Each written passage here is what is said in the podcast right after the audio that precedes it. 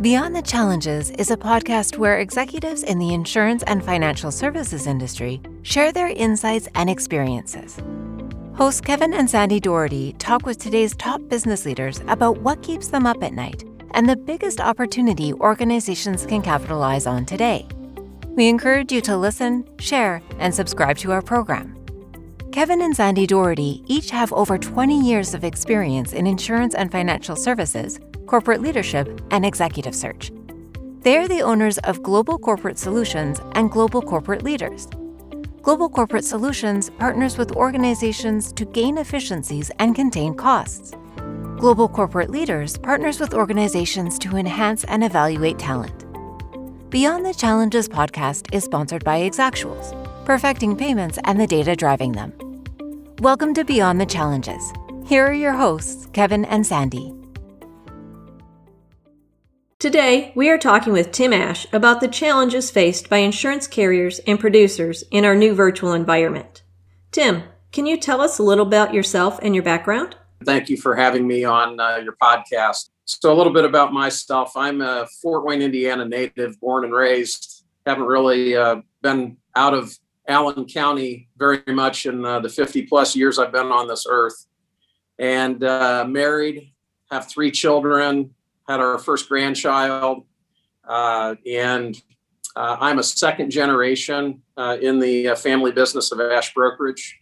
My father started it. we're celebrating our 50, 50th anniversary. So in 1971, my father, Jim Ash, founded the company. And you know, we treat this uh, organization uh, like it's a startup, even though we have 50 years of history. We're constantly looking for ways to evolve, grow, change, and meet the demands of both consumers, uh, advisors, and the insurance company partners that we distribute and work with. So I've only known this industry. Uh, I've been doing it now for 30 plus years. And when you get to over 30, you get to add the plus. You don't want to give the exact number of years, but all fun aside, uh, uh, it's the only industry I've known. I, I'm very passionate about it. I think it does terrific social good.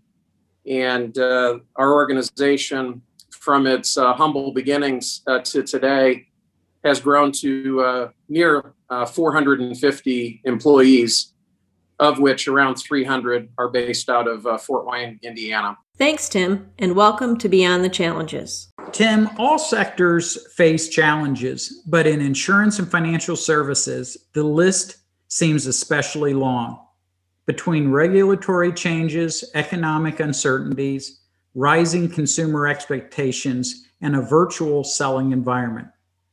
Can you tell us a little bit about the new trends you have been witnessing in the industry as a result of COVID-19 pandemic and does more uncertainty bring opportunity?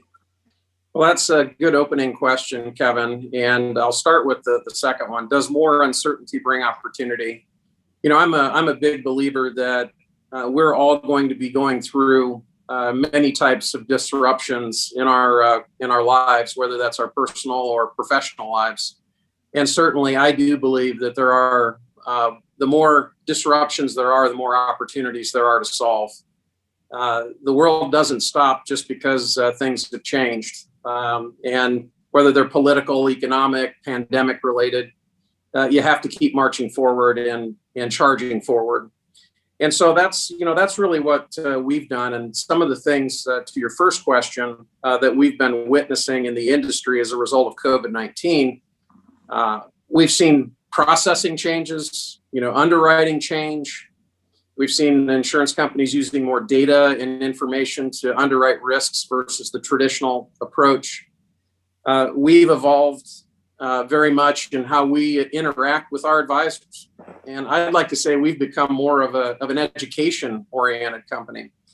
You know, there's, I could take the whole podcast and talk about uh, a lot of these things, but there's just been an enormous amount of uh, change. And with that change has come a lot of opportunity. What is your opinion about the future of distribution as we know it today? The future of distribution as we know it today is going to change dramatically.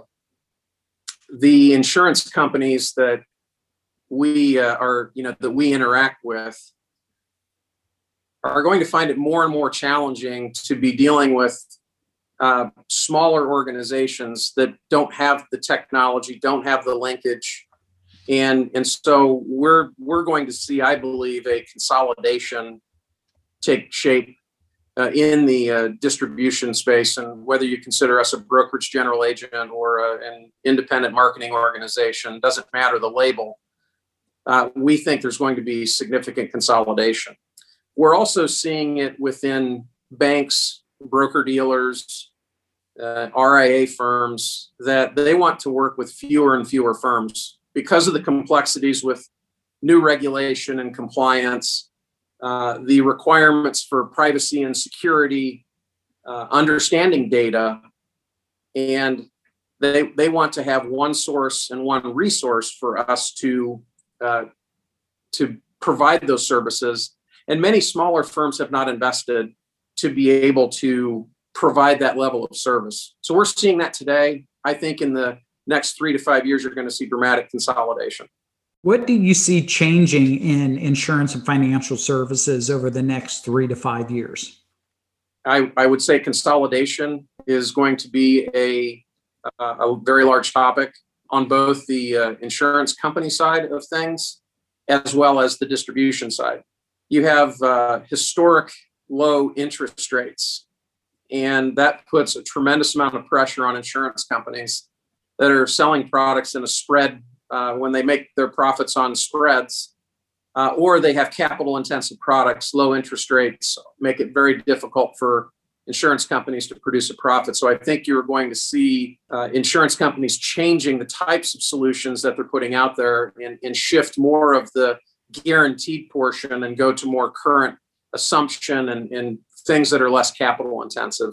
We just see that currently and with continued low interest rates, that's that's where the market is, is it's for it's going to be forced to. I also think you'll see more mutual companies stand out and want to grow and, and expand uh, because of their capital structure, their patience, and their return profiles versus stock-based insurance companies. You'll see more and more private equity enter into this space as we've already seen. So that's those are the changes that I I we see forthcoming in the industry. What are some of the strategic decisions that carriers are facing today? They're facing, uh, I would say, in, in the strategic decisions, the challenges that they have are where do they invest their dollars for fu- for the future for the growth? Technology is one of them. How are they going to embrace and invest in technology that's going to bring them up to current standards to engage with what that consumer demand uh, is today. And I will say this I would say many insurance companies are well behind other industry. Uh, if I were to look at the investment management world or you look at banking, you see the tools and technology that they have uh, incorporated. Insurance companies are behind that and will need to catch up. So I, I think that's going to be a strategic decision that carriers have to, de- to decide upon.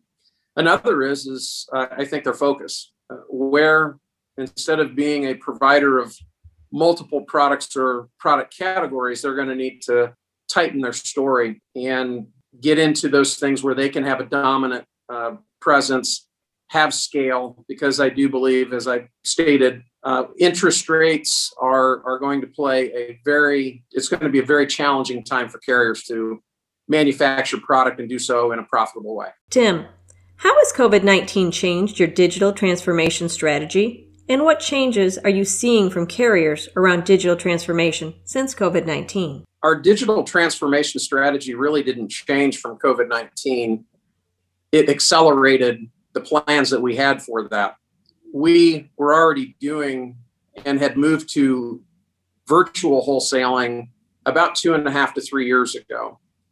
And that was something that we saw on the horizon to improve our effectiveness and be in front of more advisors and show up when they needed us in the manner in which they did. And through technology, we found to be uh, very effective and efficient. The other thing it has done is uh, it tested all of our technology to be able to work from home.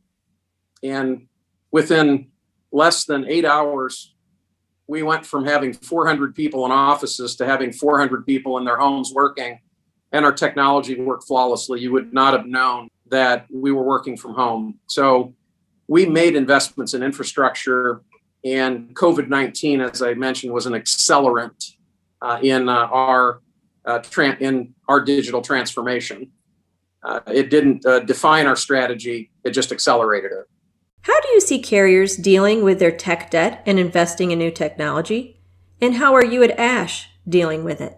Well, carriers are handling the you know fintech and, and, and insurtech investing. I think in different ways. Many of them have uh, insurtech and fintech funds, and we're seeing uh, a, a, lot of insurance companies putting money into uh, new ventures, new technologies. I think to find ways to make it easier to transact, own, um, manage uh, insurance and financial services products. How we're dealing with it is we have consistently in our history set aside a certain amount of our budget, uh, a pretty significant portion, I might add, into R&D, and technology is at the center of it. And so we uh, embrace new technologies. In fact, like to consider ourselves leaders in that space uh, whereas we see the industry has lagged in in that uh, adoption or investing. So we're um, definitely making uh, significant investments in that, and and see that being an, an ongoing and continuing thing. It will not stop. We've all heard the saying, "Data is the new oil." As companies are investing more and more in data technology, can you share in broad strokes the types of investments you're seeing? We've made investments in business information, business intelligence, and data analytics technology that overlays all of the submission and information that we have in interacting in the placement of insurance. And we made that investment now going on around three to four years ago.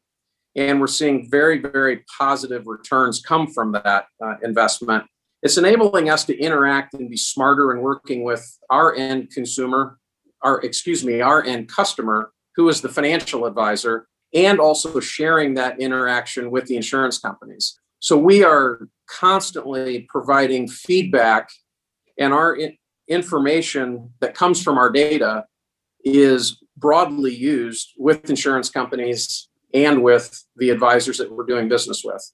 How do you show ROI on new digital technology? We measure return on investment in new technology in a variety of ways. We built our own agency management system and data analytics that sits on top of that technology. So we measure things like cycle time, placement rate, number of touches, uh, the efficiencies that uh, we gain uh, from making the investments in the technology. I can use one simple example uh, transitioning to just one simple thing like e-delivery. We measured that. It improved our cycle time by five business days and improved our improved our placement rates by around 3% and those two small numbers meant nearly seven figures of bottom line impact. We are constantly looking at how do we invest but more importantly how do you measure that return that you get on your investment in technology. And we're doing it in a variety of other ways. What is the best decision that you made that had a positive impact on your career? The best decision that I made in, in my career was probably around 20 years ago. As we were starting to, to grow, we had around probably had around 50 people. I made the decision to uh, start something that's become a core foundational thing in here, and that's called our Friday morning meeting. I've delivered over 1,200 to 1,300 Friday morning meetings to our entire staff.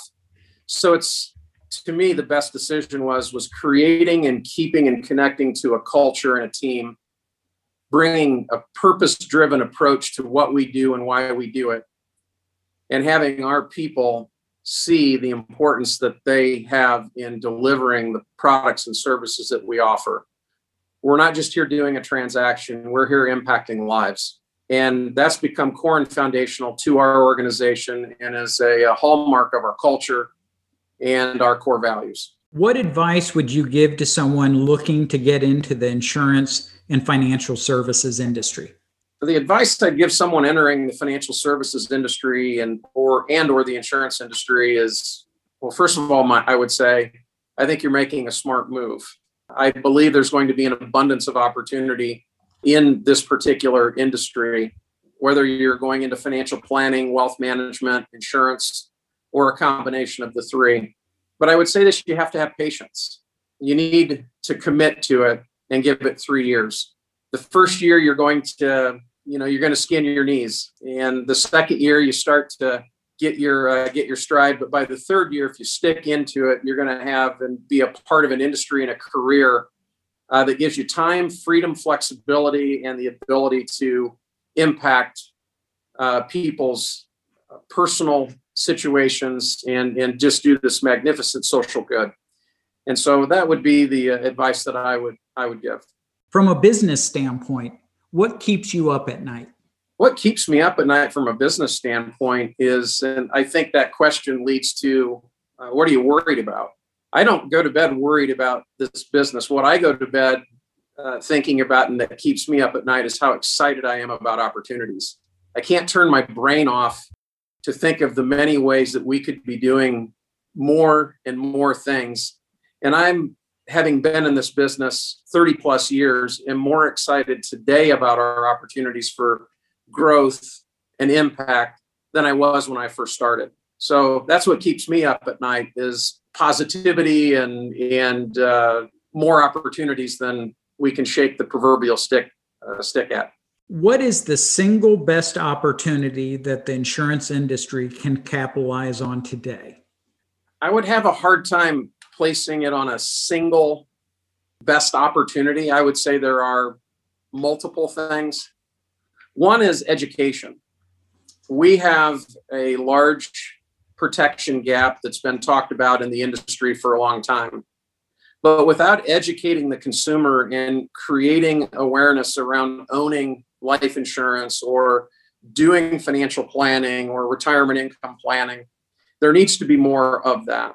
The second thing is is the industry has made it too complicated to acquire, own, purchase and service insurance products.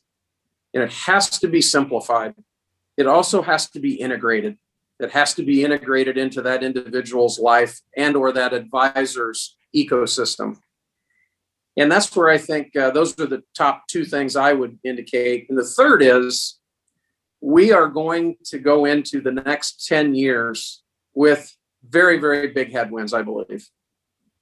I believe we're going to see income tax rates go up, capital gains rates go up, estate tax rates returning and going up.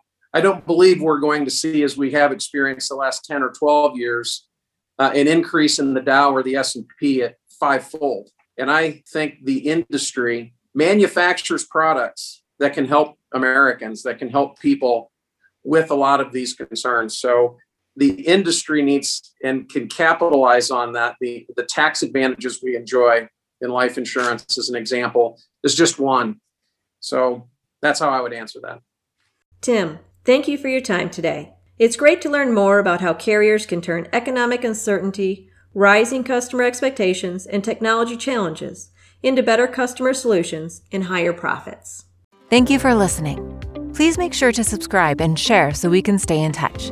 If you would like to learn more about how global corporate solutions and global corporate leaders can help your organization recruit the best talent, increase your diversity, and save money, please visit our website at www.thegclgroup.com.